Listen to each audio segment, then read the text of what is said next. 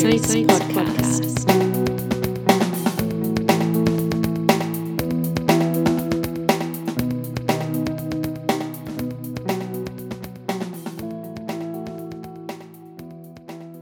Kia ora koutou katoa, and welcome back to the Ordinary Saints podcast. My name is Sarah, and I am here with Richard, who will say hi.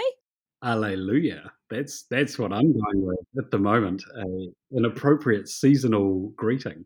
It really is. Uh, and on that note, we left you in our last podcast in Holy Week. So we figured it's a, quite a few weeks into Easter now. So it's about time we talked about Easter with you. And so it's lovely to be here with you all. So, yeah, it is the season of the Alleluia, by which I mean this is the season where traditionally we use that word quite a lot. And it is this extra kind of exclamation that gets added around the season of resurrection. So it is a bit unusual. And one of the interesting things is it's not hallelujah as popularized by the hallelujah chorus. Uh, it is Alleluia. And the reason for that is because the Hallelujah chorus was written by a person who was German, and the Germans like to add an H to Alleluia. So, anyway, you might not have known that, but this is something I know and I have now shared it with you all. Yes, and also I'm just going to add a quirky comment here. I have synesthesia, so letters have colors, and Alleluia is more white yellow for me. Um, so I prefer Alleluia to Hallelujah.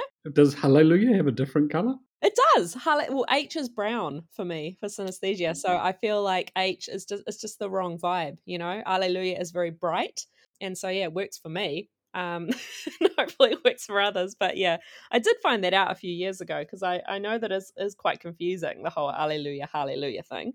But on another note with Alleluia, we can trace back a little bit and just talk about the fact that in Lent, uh, there's a tradition around not using the word Alleluia. Yeah, not using it at all. Because even though it has special significance in the season of Easter that we're, we're now in, we sort of add that exclamation to coming into this season by in the season before by completely excluding it because it still does get used at other times of the year, but it's a word that has special resonance in the season of Easter. That's right. And I know that I've made this mistake a few times. So, you know, taking night prayer or taking any kind of prayer uh, from the from the Anglican prayer book and accidentally saying Alleluia. And it's these moments where you know you get like the side eye and you just sort of keep going right? Because once you've said it you can't take it back. No it can fully catch people out. I, I too have experienced this. And there are actually other parts of the liturgy that often we leave out in the season of lent as well um, notably the gloria. And again it's that way of going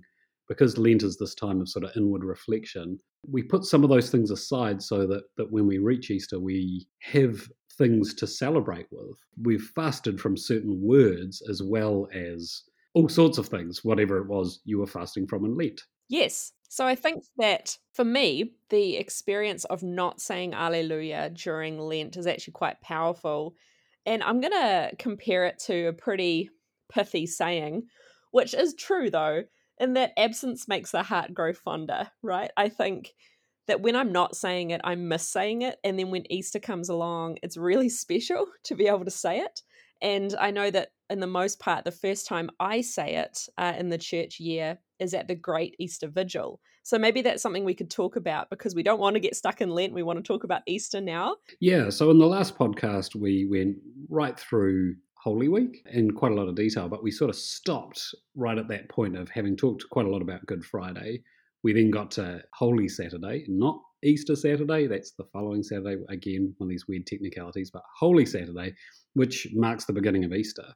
And it begins with, again, not everyone's experience, but um, this was certainly the tradition when I was growing up, and lots of churches still do do it, although not all churches do it, of having this service on Saturday night. So that the idea is as the sun goes down, the new day is actually beginning at that point, and we talked about that in the last podcast about how that comes out of Jewish thought that the Sabbath begins on Friday night and then runs till sunset on Saturday. And this is picking up on that tradition the idea that Easter Day begins with the sun going down on Holy Saturday. And so we have this service to kind of mark that particular moment. We do. And I really love this service. I, I, think it's partly because I'm a bit of a night owl as well. So the, the, the idea of having a big fire at nighttime is very exciting. And of course, we'll talk about that fire in itself because the Great Easter Vigil is different from the S- Sunday morning Easter service in the sense that there is a, a few different rituals that go along, and one of those is the Easter fire. So this year I was at St Luke's Mount Albert, and we started out in the courtyard, and there was uh, a large fire that was lit. And from that fire, there's a bunch of liturgy that's wrapped around that, and part of that is lighting the Paschal candle. Now, we're going to talk about the Paschal candle as well, aren't we, Richard? Because that's quite important. Uh, but from once the Paschal candle is lit from the from the Easter fire, then that Paschal candle goes on to light a whole bunch of candles that people are holding, uh, and then we process into the church to continue that service. And of course, we move from darkness to light gradually in this service, and it's quite beautiful because as the service goes on, the building that we're in, and of course by the candles we're holding, gradually everything gets brighter and brighter, which I think is a beautiful ritual.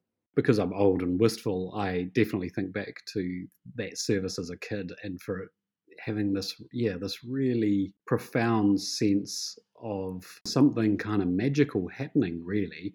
Again, another kind of favorite service for me right from when I was really young because it is, it's that it's that progression of light coming into a space of darkness and for that light to kind of spread through the congregation and throughout the entire building among all the people who are gathered there and it's it's this wonderful metaphor for really what happened with that first easter this idea of the message that Jesus has risen from the dead first comes to a few and then they share it with some more and they share it with some more and it, and, and that's how the message spreads in, into our life and our world.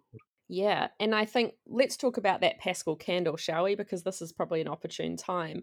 Uh, the Paschal candle is lit first from the fire, and that Paschal candle, I don't know if anyone's seen one before, but it's they're usually pretty large. Sometimes they are made from the melted down candles from the previous year that's been used in the church, the candles that have been burnt on the altar, uh, but not always. And the Paschal candle has a number of symbols on it that are quite classic that you would see. And of course, they vary from space to space a little bit. Uh, but the one thing you'll see on each Paschal candle is the year. So you'll see this year there was 2022 because it's 2022. And it's quite neat because you do get a candle for each year. And I remember, Richard, at an event recently, you were sharing about how you brought out when you left one of your churches after being a vicar there for some time all of the paschal candles right from from each year that you'd been there yeah it was quite a nice thing to do so because I had been in that community for 10 years, we had 10 Paschal candles. So, in my final service in that community, we brought them all out and I talked a little bit about what they symbolized. And yes, they symbolized the passage of time, but actually, they also symbolized the many, many baptisms that had happened in that time, the hundreds of funerals I had taken in that community, the numerous confirmations, and so on and so on. You know, that there were all of these different events that had taken place in that time. You know, there have been 10 church fairs. I mean, you name it. Countless hours of vestry meetings, all of these sorts of things were kind of embodied in that symbol, which was a nice connection. And it's about, again, Christ's presence in all of those things because ultimately that's what the Paschal candle represents. Um, some would call it the Christ candle, and it is about that symbol of Christ's presence with us. Yeah, and that's a good place to to explore the Paschal candle more because I noticed the first thing you mentioned was all of the baptisms and funerals, uh, and of course the Paschal candle is lit uh, at those moments in any time in the church year uh, when there is a baptism or a funeral. And so, of course, the Paschal candle is lit at Easter and then it continues to burn through all of our services through Easter.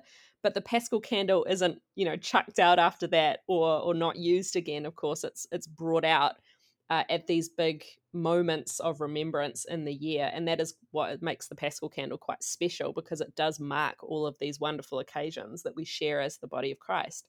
So let's talk a little bit about the other symbols that are on the candle. Uh, I think generally there is a cross that forms the center of this image, but there's also a couple of letters as well, uh, Greek letters, and they represent the Alpha and the Omega, which of course means the beginning and the end. You know, what what does that mean for you, Richard, when you look at the Paschal candle and see those symbols? Well, it is. It's lots of things, isn't it? It's the the light itself is a reminder of Christ's presence, of the light that was, you know, that, that humanity tried to extinguish but comes back into the world. It's the light that cannot be extinguished, uh, that continues to shine in the darkness. So I quite like that aspect of it. The Alpha and the Omega being um, the beginning and the end, meaning Christ is present with all of us from the beginning of creation to its very end. And of course, the cross is, you know, very much tied to the, the moment of crucifixion. But again, it's an empty cross. It's a cross that doesn't have a body on it, which is again is important because it's reminding us that uh, even though Christ was crucified, he is no longer upon that cross. He is risen. And there's another thing that happens as well, isn't there, with the cross, right? So there's usually uh, a little liturgy that's wrapped around placing what looks like four pins into each end of the cross. And if your church manages this, uh, those pins often have incense inside as well. And there's a liturgy that's spoken as those pins are entered into the paschal candle, and they don't come out again. And the community says this together. So that's another piece of the liturgy that's wrapped around the paschal candle. So there are five of them, and that represents the five wounds of Christ. So, and people go, oh, five wounds, hang on. And it's like, well, think about it. There's a, a, a nail in each uh, of his feet, each of his hands, but then the fifth wound uh, is the moment where the spear is put into his side to essentially check whether he's dead or not. I don't know why there's incense. Is that to represent the the body, like being preserved? Look again this this might be in richard's apology section in the next podcast for things i got wrong which incidentally we need to come back to because i need to apologize for a mistake i made in the last podcast.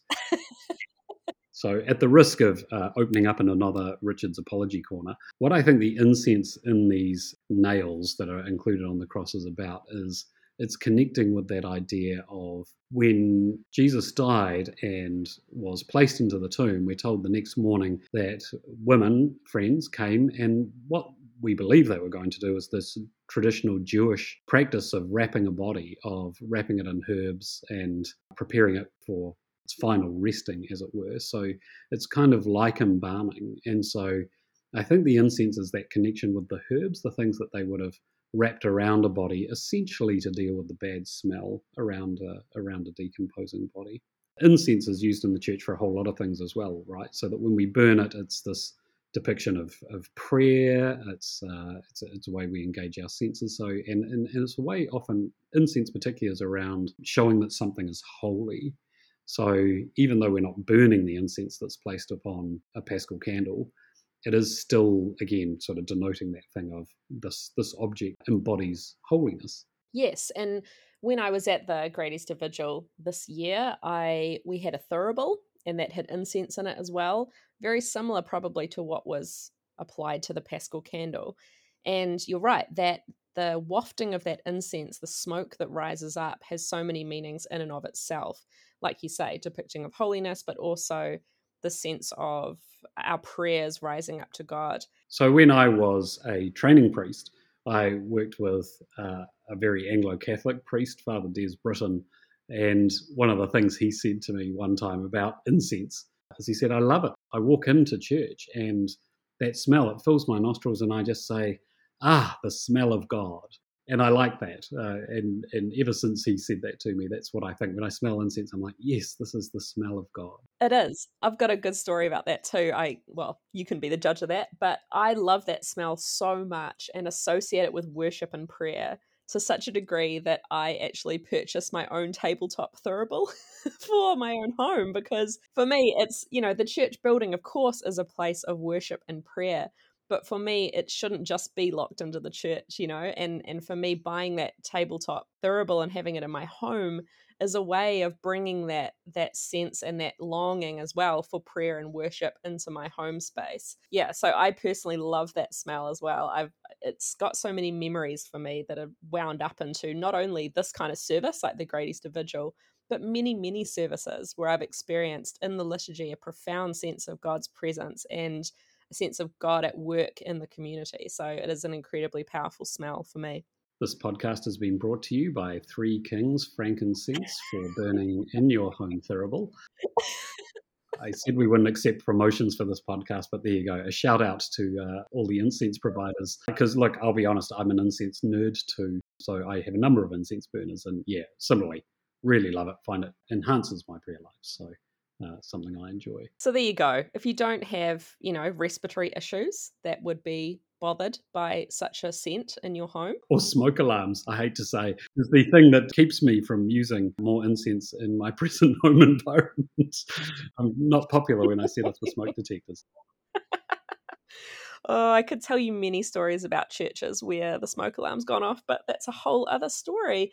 Okay, so let's continue. Easter, we've talked about the Great Easter Vigil. And then, of course, we will move into Easter. It's still Easter Day, but the, the, the morning service, I guess. Another thing that happens at these services is that we reaffirm our baptismal vows. This is one of the traditional times where we reaffirm our baptismal commitment, uh, which I personally find is a really nice thing to do because I, of course, have no memory of being baptized because I was only four weeks old when I was baptized again, we won't get into a big debate around the merits of infant baptism or not, but I find uh, this renewal is a really neat thing to do because it's a way of me kind of claiming those promises for myself on a on a yearly basis. And the nice thing is is that we do it in a fun way as well, where we do this thing which is called asperging the congregation. Have you ever asperged a congregation, Sarah? I have, and it is quite an experience and an art I would say, in the sense that it involves water and it involves spraying people with water. And in a liturgical setting, that can be quite unpredictable. So we have a bowl of holy water, water that's been blessed from the font and put into this bowl. And then the priest or deacon usually walks around the congregation with this bowl and dips in the aspergillum and then lifts it out and sprinkles the congregation while saying a bunch of words. So we say something like, Remember your baptism and be thankful. We can correct that in the next podcast if we get that wrong.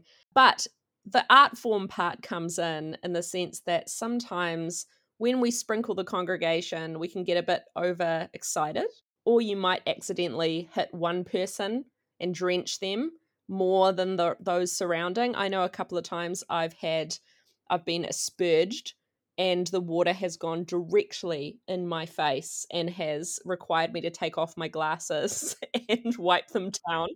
Um, so it can be quite quite an art form to get that right. Uh, but also, people don't always just use an aspergillum. They often might use a branch or a piece of foliage as well. That is actually a gentler alternative as well. You don't get as much heavy spray with with that option. I've found all of this talk is reminding me of a time in my previous congregation where, as I was walking up the aisle, asperging the congregation, and I heard a voice uh, of a woman behind me say, I, I got hardly any. And so I turn around and really kapowed her with with the baptism water.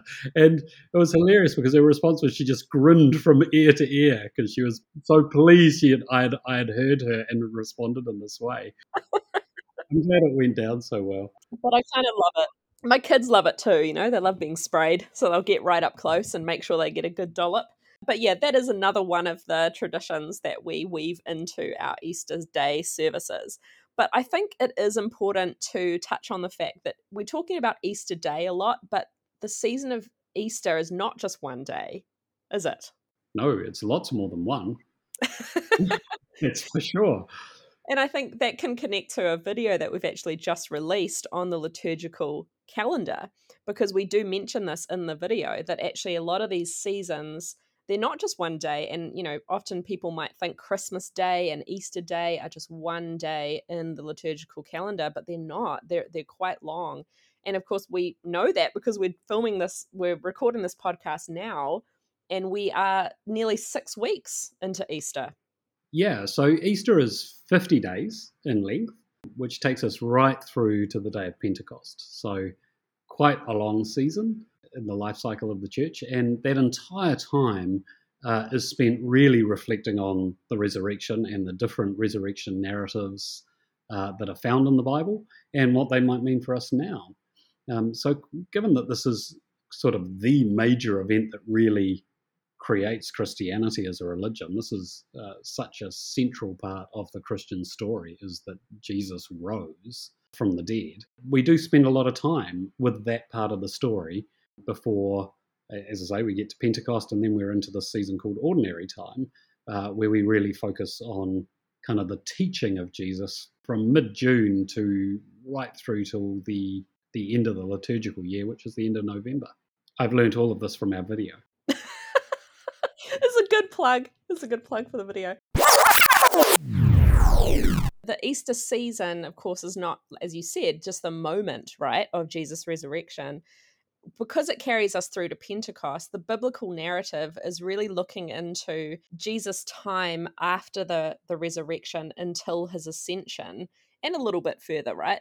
Uh, so it, it's really discussing that whole narrative of Jesus reappearing to the disciples. He had a lot of good stuff to say. There was definitely some stuff that happened that was quite important before his ascension.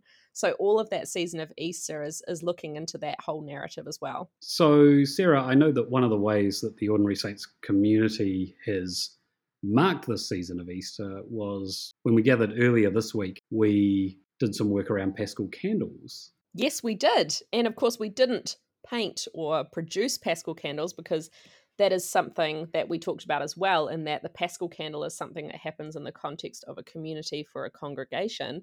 Uh, but we did learn about the Paschal candle a bit, and then we also did some painting of Easter candles. Now, that is something that we've done for us to use at home.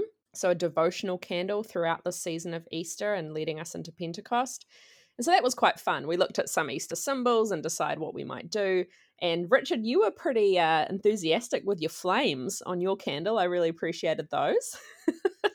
with my, my limited artistic ability, I decided to put flames on a candle. It's great. The irony. It's wonderful. Yeah, we had flames, we had doves, we had crosses, we had um, leaves, flowers, and one person actually carved Elizabeth carved a cross into her candle without any paint and it was it looks fantastic. So we had some discussions around that and and then of course we ended with night prayer. But yes it was a way of us to plug into the season that we're currently in we had some discussions as well about the liturgical calendar video that we just released because it is understandable, right? That Easter is understood to be kind of a one off event, a one day thing. And so it was quite good to talk a little bit about that season and why we have that season, as we have in this podcast. I think you took some pictures of the various candles. Are we going to be able to see them on on the various social media accounts at some stage? Yeah, I'll plug some up. Yeah, and you'll be able to see them for yourself. So, just to remind everyone, we have uh, an Instagram account and a Facebook account, and all those links are always on the podcast. So, if you do want to connect with us in that way, just check out the links that accompany this podcast, and you can follow along. We'll also drop a link to the latest video that we produced about the liturgical calendar, uh, so you can have a look at that if you want to as well. And if you have any questions or additional comments or thoughts, please email them through to us and we will pick them up on our next podcast. And the email address is ordinarysaintspodcast at gmail.com. So, thanks everyone for coming along with us as we talk about Easter. It's been lovely to be with you, and we will catch you at the next podcast. Alleluia.